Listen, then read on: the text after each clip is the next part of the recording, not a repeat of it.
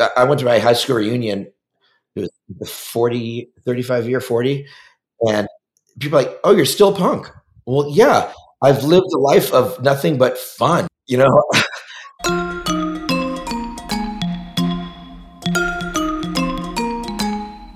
Hi, this is Lol Tolhurst, co founder of The Cure. This is Budgie, co founder of The Creatures, drummer with The Slits, and Siouxsie and the Banshees. Welcome to Curious Creatures. Life after punk. You may think you know the territory, but we, drew the map.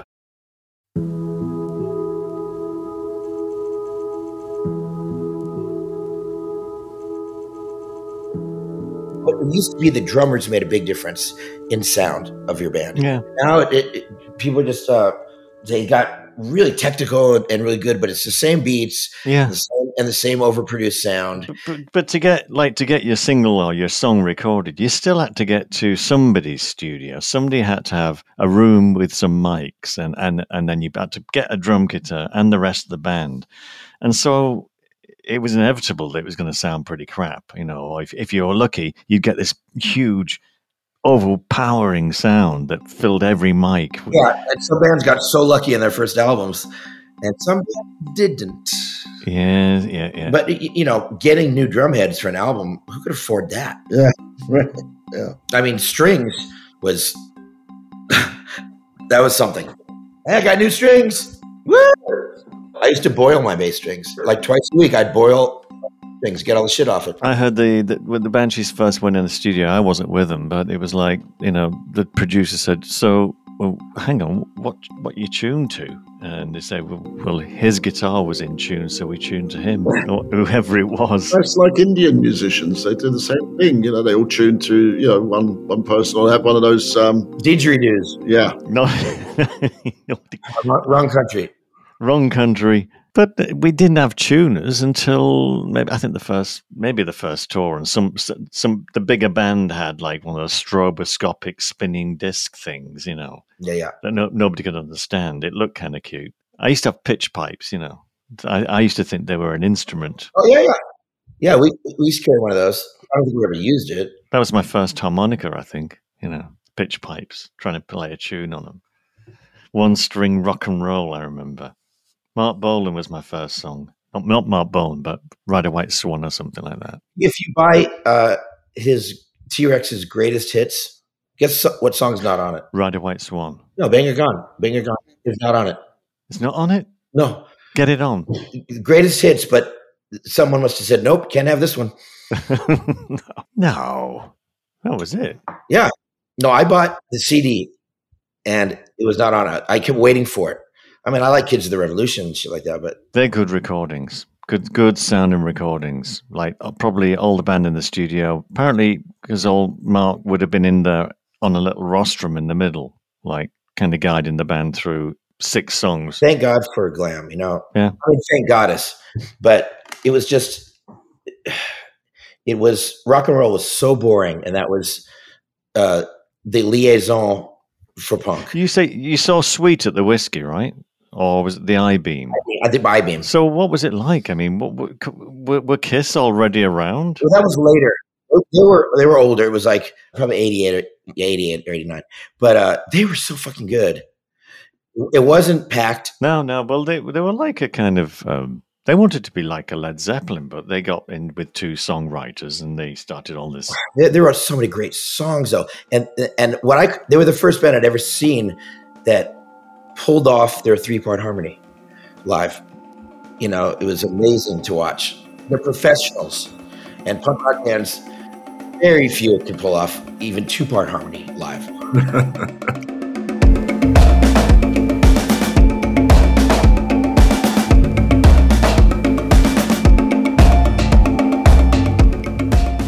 Do you have like this kind of conflict of interest almost, like where you you you obviously you respect musicianship and the ability to pull it off, as you just said, you know that kind of technical stuff, and yet also the the kind of the knowing that uh, the energy and the desire and the the absolute need to go out and find the energy is almost the opposite of that. You know, you don't need any training. You just need the the whatever it takes to get yourself up there on stage. Well, you know, my band, NOFX, were we. I really believe are the most improved band. You know, because none of us knew how to play.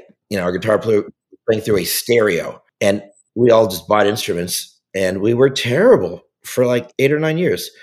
And then I learned how to write a song, and I'm I'm one one of those people that uh, if it's not a good song, I just don't even give a fuck. And I don't like music generally. I just like certain bands and certain records and and songs. yeah, yeah, yeah. It's a shame because I don't enjoy music like most people do. Like the energy and how good a band sounds. It's it's the songs that hit me. Yeah, I get you. And when I hear something great, that's why X-Ray Spex is so big for me. Because it was all about the song. It was all about the the emotion in it. But just they're melodic, they're catchy songs. And some bands I don't like, people are like, what? You don't like Elvis Costello? I'm like, no, I think his songs are shite. You know, any band where everyone knows what the big hit is, like Radiohead, everyone knows what their best song is. It's Creep. Right. Uh, you're not a good band if you have one song that everyone thinks is and and and Elvis Costello was not a hit maker. He, he had a couple, but great bands have no one knows what their best song is. That's my opinion. But no, I remember Elvis Costello's, if you like, the push uh, from Stiff Records. You know, that that he was the big, big chance. And, and I just saw, I think it was next year's model. I saw the posters. They were, full, you know, they, they had posters. Nobody else could afford posters, but they're done by professional, and they had the shades. He looked like a Buddy Holly character. Yeah. And his name was, you know, a kind of a mix of Abbott and Costello and Elvis Presley, right? So we got Abbott Costello, we got Lauren Hardy, we got any Marx Brothers references on this show? Yeah, you know, and we were waiting for like the Elvis Costello and the attractions to come down, and like the, the kind of guys who liked music from the you know the decade before, they were all there waiting because they were thought, no, he's gon- like he's going to be there, and Nick Lowe will be there, and like these Nick Lowe was a, was a better songwriter. yeah, of course, and he didn't know it, but So another um, little known fact: Hmm. the day Buddy Holly died and the Big Bopper and Ritchie Valens was the day I was born. Hey, there you go. Was the genetic transmission going on? Do you think? I'm going to say that it was. I think the Big Bopper may have been reincarnated to you. I think so. Budgie, you're more of a Buddy Holly. No I'm more Busby Barkley. I want to do those big kind of pirouetting swim dives. You know, Buzz, Busby Berkeley. Berkeley. Berkeley. See, I haven't, I haven't got the uh, the California twang. I've got the Liverpool twang. What do you guys think? What do you, what do you think the best band ever, or, or the, one of the top three bands? We don't know who the best band is. I still like the Beatles. I like the Beatles because of their songs. You know, Well, yeah, the Beatles. They're the best band. No one, no one's ever touched them. I don't know. I like Wire. I still love listening to early early Wire album. Well, yeah, that Pink is great, Pink Flag, but you wouldn't consider them to be one of the best bands of all time. No, it's of its of its moment. Uh, definitely. Uh, I mean, uh, of the best bands of all time. God. You know, the first punk band to put out a seven-inch was in England, Pray tell. Oh, the Damned? The Damned, and, and those guys are still awesome and the coolest motherfuckers. Yeah. And this one time I was with uh, the captain about 15 years ago, this big punk festival, and with Byron from Pennywise, and we were doing some coke, and it was just the three of us. Well, hey, captain, you want a line? He's like, my, I haven't done that shite in, in 15 years. I go, well, you want one? He's like, yeah. and I was like, this is a fucking awesome dude. And we, we, you know, we hung out and talked fast for like an hour.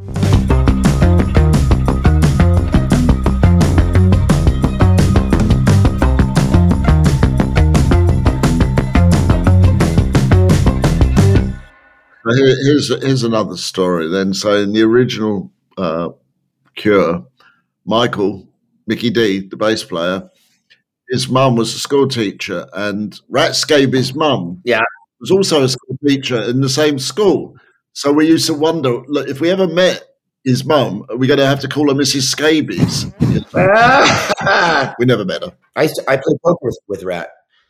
They're they're all cool dudes. Uh, some of them don't get along so well. No, Well, that happens. That happens when you have a band for a long time. You know, it's like a family, right? And sometimes, you know, you get along with your family, sometimes you don't. Because it's a bit unnatural being stuck in one of those tin boxes going up and down the freeway 24 7 for months on end, you know? It's unnatural having, if you're like the songwriter or the singer, it's unnatural having more power than other people of this group that you're hanging out with. And it, it throws things off. It's not like four dudes just hanging out. Yeah, yeah. Uh, well, how, how did you find that? Oh, well, my band, we have the same three originals since uh, 83. Right. Yeah, someone joined in 91. And since then, it's all been originals. And we never had a fight. We never had any problems uh, until COVID. Really? And people were like, how am I going to make money? And why do you have so much money? Like, well, I have a fucking label, you guys. I started a label 20, 30 years ago. Yeah. I have more money and I write all the songs.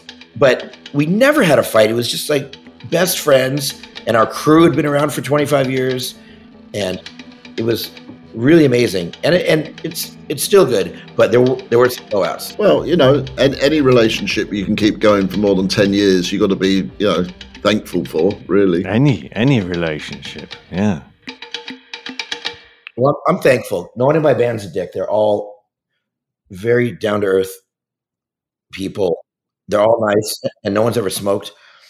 No smokers. Well, we're, we don't smoke now, but we used to. I've never tried a cigarette. R- r- you, so you didn't listen to music when you were a kid. You've never tried a cigarette. What do you do? Subtle innuendo. That's what Adam said, right? Oh, you should see my two dungeons. Yeah, I've read the book. I've read the book because my editor Ben, he had something to do with it. So he he said, "Here, read this." Mm-hmm. What saved us is that I didn't try drugs till my 30s. Yeah, and those guys were just doing acid and heroin and coke and doing everything and i i did all the driving and i held i held i held the band together yeah. Mike's going to drive, and everybody else is in the back of the van going, "Oh." oh yeah all night long on acid just laughing at the stupidest shit hitting me in the back of the head and now they have to deal with me Ah. I used to like sitting up front with the bus driver, you know, and if he wanted some spliff, you know, I'd I'd be rolling the seeds out, you know, and doing a three skinner or whatever it would be. But I'm oh, I'm just making him coffee. i can't stand people who don't consider pot to be a drug you know like potheads they bother me mo- al- almost as much as meth heads you know uh, other drugs i don't mind them but people who smoke a lot of pot they confuse me. I, what are you fucking talking about? Why do you keep changing subject? Had our drummer in the early 90s because he was a junkie and like he played three records on heroin and he's very good. You know he never missed a show. You guys smoke pot every day and you forget everything. And you can't kick him out because his drug has a uh, a, a bigger stigma than yours Right. Well, yeah, it's all about the stigma, isn't it, of everything? But I mean, you know, if you think about it, if you've been punk rock most of your life, you know, you've been an outsider anyway. So that's that's where we exist, you know. And I don't actually care about it, you know. I mean, I I meet a lot of people now who are like my age. Maybe I went to high school with them or whatever, and they're all retiring. I'm like, retiring? What? What is that? What are we going to do?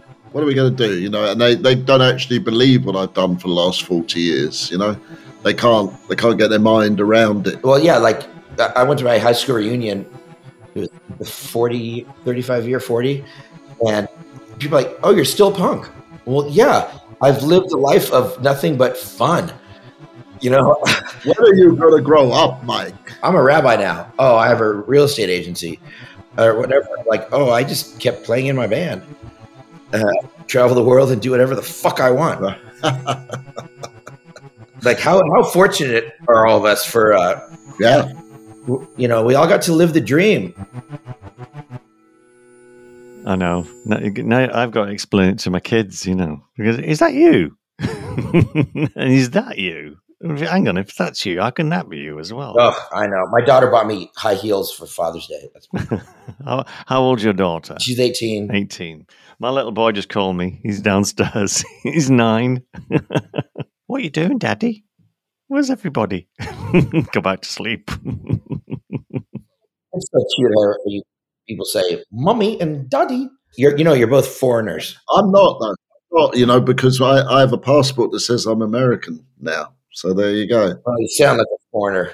Yeah, well, yeah, everybody sounds like a foreigner in America. A lot of people from where I am right now uh, came to America, right? Where are you? In Berlin. Oh, you know what? Now I see it. You got that Berlin look with the round glasses and the black shirt. yeah.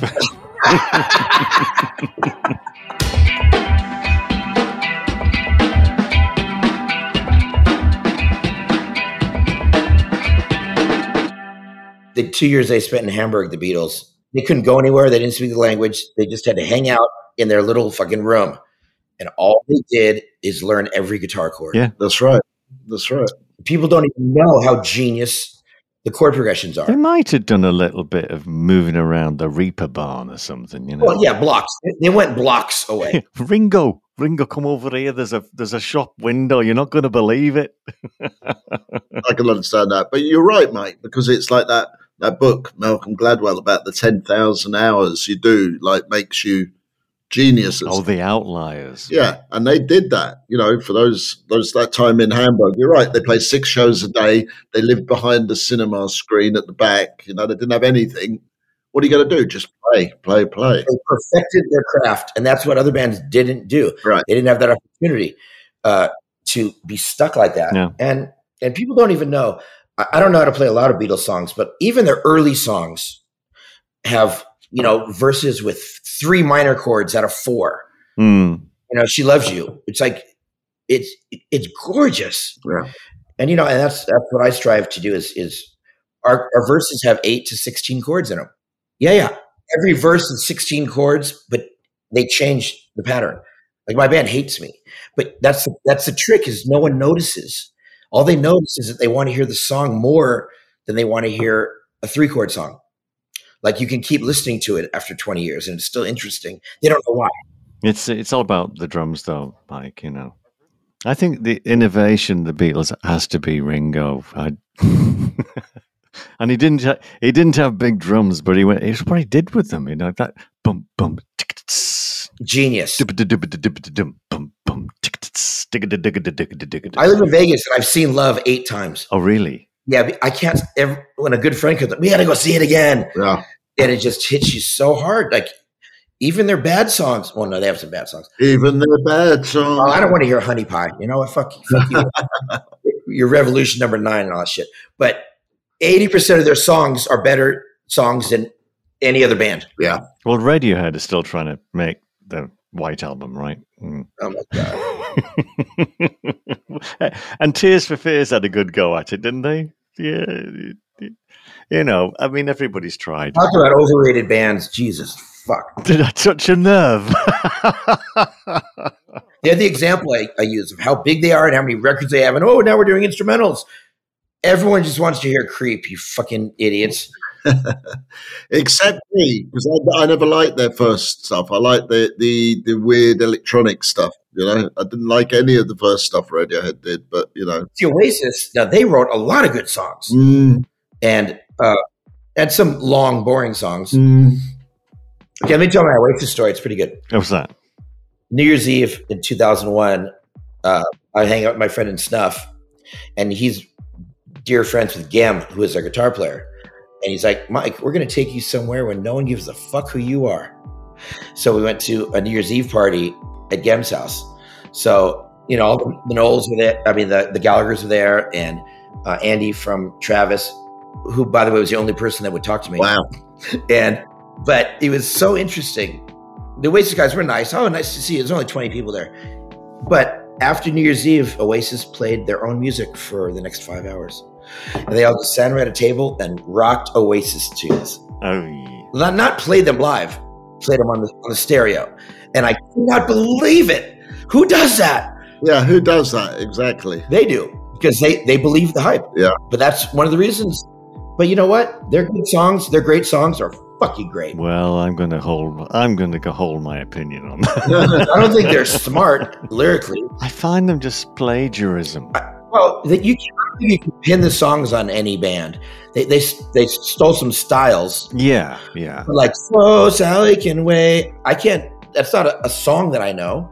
It's just they kind of tr- try to steal the Beatles sound songs, but their songs are so much simpler and stupider, but and more uh, more electric guitar. But they pulled it off, and uh, this one interview that Nardwuar did when they said we told everyone we're the best band since the Beatles, and 50% of the people were like, fuck you, anchors. And 50% believed it. That's right. Yeah, yeah, yeah. That's what you do. Well, that, that's the basis that Trump's working on, isn't it, really? Oh, no, I don't have to add that. Yeah. I'm the greatest, greatest president since you're the worst president of all time.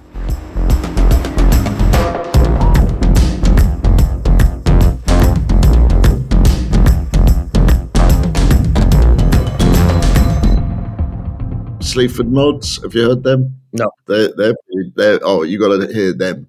If you want to hear punk now, like new music, right? Sleaford Mod. UK Grim. That's what you want to hear. UK Grin? Grim. Yeah, it's not a UK Grin. That's just bad dental work. You guys are fun. When are we going to hang out? Well, let's get down to the museum. Have you got Have you got merch at the museum? Because I'll buy some merch. I, I, mean, I want to get in for free, but I'll buy. Some, you want the underwear? Yeah, but not the particular one he's wearing right now. Thank you. We, we got we got some nice burgundy velvets, right? and, and, and they're designed to hold your junk in too. That's what's cool about them. Some lace involved, maybe. So I don't uh, know. You, you want more sissy stuff? I have, I have that too. Okay. We, we try to make panties that are attractive to women. That, that's like the main thing.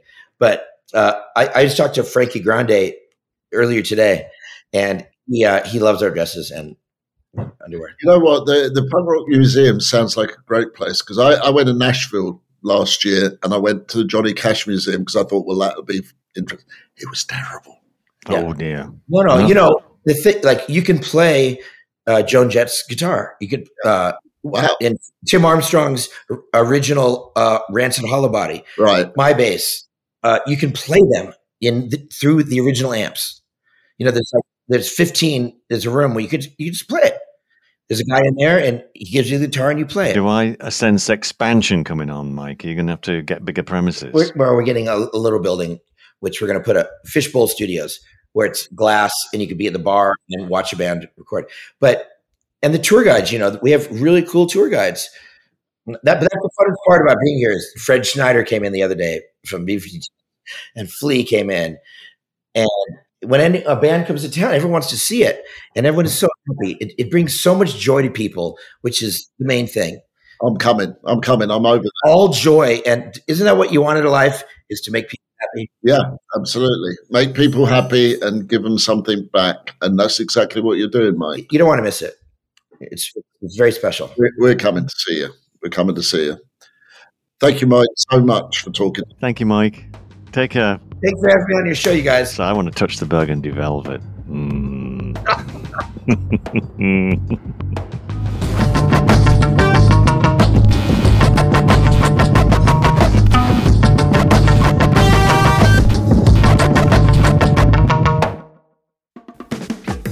Curious Creatures is created and presented by Lol Tolhurst and Budgie. Producer Joe Wong. Producer and audio designer Dan Didier. Executive producer Mark Cates. Associate producer Sophie Wild. Digital marketing Margie Taylor. Art and logo design Justin Thomas Kay. Music production Jacknife Lee. Curious Creatures is on the web, and you can access us at www.curiouscreaturespodcast.com. And you can reach us on Instagram and Facebook at Curious Creatures Official, Twitter at Cure Creatures. To find more of the best music podcasts, visit doubleelvis.com or follow at Double Elvis on Instagram or at Double Elvis on Twitter. Curious Creatures is a production of LXB LLC 2023.